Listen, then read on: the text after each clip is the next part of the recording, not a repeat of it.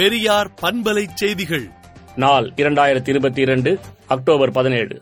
சிதம்பரம் நடராஜர் கோவில் தீட்சிதர்களுக்கு சொந்தமானதல்ல என்று ஏற்கனவே தீர்ப்பு இருக்கிறது முறைப்படி வழக்கு நடத்தினால் இந்து அறநிலையத்துறையின் கீழ் வர வாய்ப்புண்டு என்றும் தீட்சிதர்களுக்கு இடையே குழந்தை திருமணம் நடப்பது கிரிமினல் குற்றமே அதன் மீது நடவடிக்கை எடுத்தால் அடாவடித்தனமாக வீதிக்கு வந்து போராடுவதா என்றும் மீண்டும் அரசு கட்டுப்பாட்டின் கீழ் கொண்டுவர சட்ட நடவடிக்கை தேவை என்றும் திராவிடர் கழக தலைவர் ஆசிரியர் கி. வீரமணி அறிக்கை விடுத்துள்ளார்.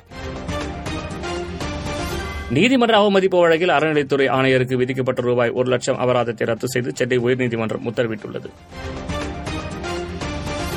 சென்னையில் மின்சார ரயிலில் தள்ளி மாணவி கொலை செய்யப்பட்ட வழக்கில் சிபிசிஐடி போலீசார் இரண்டாவது நாளாக விசாரணை நடத்தி வருகின்றனர். மதுரை மாநகராட்சி நிர்வாகம் குறிப்பிட்ட வார்டு ஒன்றிற்கு ஏழு நாட்களுக்கு ஒருமுறை மட்டுமே குடிநீர் வழங்கப்படும் என்று தெரிவிக்கப்பட்டிருப்பது அதிர்ச்சியை ஏற்படுத்தியுள்ளது. சென்னையில் கடந்த ஆறு மாதங்களில் போக்குவரத்து விதிமீறல் தொடர்பாக சுமார் இருபத்தி மூன்று புள்ளி இருபத்தைந்து கோடி அபராதம் வசூலிக்கப்பட்டுள்ளது.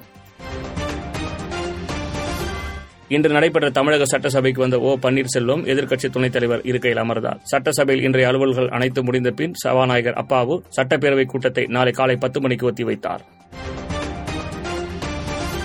கன்னியாகுமரியில் ஆசிட் கலந்த குளிர்பானம் குடித்த சிறுவன் சிகிச்சை பலரின்றி உயிரிழந்ததாக மருத்துவர்கள் தெரிவித்துள்ளனர். தூத்துக்குடி மாவட்டம் கலெக்டர் அலுவலகம் முன்பு கந்துவட்டி காரணமாக ஒரே குடும்பத்தினர் நான்கு பேர் தற்கொலை முயற்சியில் ஈடுபட்டதால் பரபரப்பு ஏற்பட்டது. காங்கிரஸ் கட்சித் தலைவரை முடிவு செய்யும் தேர்தலுக்கான வாக்குப்பதிவு நிறைவடைந்துள்ளது. நாளை மறுநாள் வாக்கு எண்ணிக்கை நடைபெறும். ஸ்பைசெட் நிறுவனத்தின் அனைத்து விமான எஞ்சின்களிலும் ஒரு வாரத்திற்குள் உரிய ஆய்வு நடத்த உத்தரவிடப்பட்டுள்ளது. ஆம் ஆத்மி கட்சியின் தலைவர்கள் ஊழல்வாதிகளாக மாறிவிட்டனர் என பாஜக செய்தி தொடர்பாளர் சம்பித் பத்ரா தெரிவித்துள்ளார். கீவ் நகரில் உள்ள மின் உற்பத்தி நிலையத்தில் ரஷ்ய படைகள் தாக்குதல் நடத்தின. இதனால் மின் உற்பத்தி பாதிக்கப்பட்டது. நாட்டோ அமைப்பின் அணு ஆயுத தாக்குதல் தடுப்பு ராணுவ பயிற்சி மேற்கு ஐரோப்பாவில் இன்று தொடங்கியது. தென்கொரியா வருடாந்திர ராணுவ ஒத்திகை பயிற்சி இன்று தொடங்கியுள்ளது.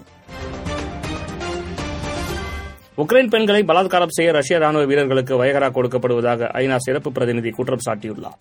விடுதலை நாளேட்டை விடுதலை டாட் இன் இணையதளத்தில் படியுங்கள்.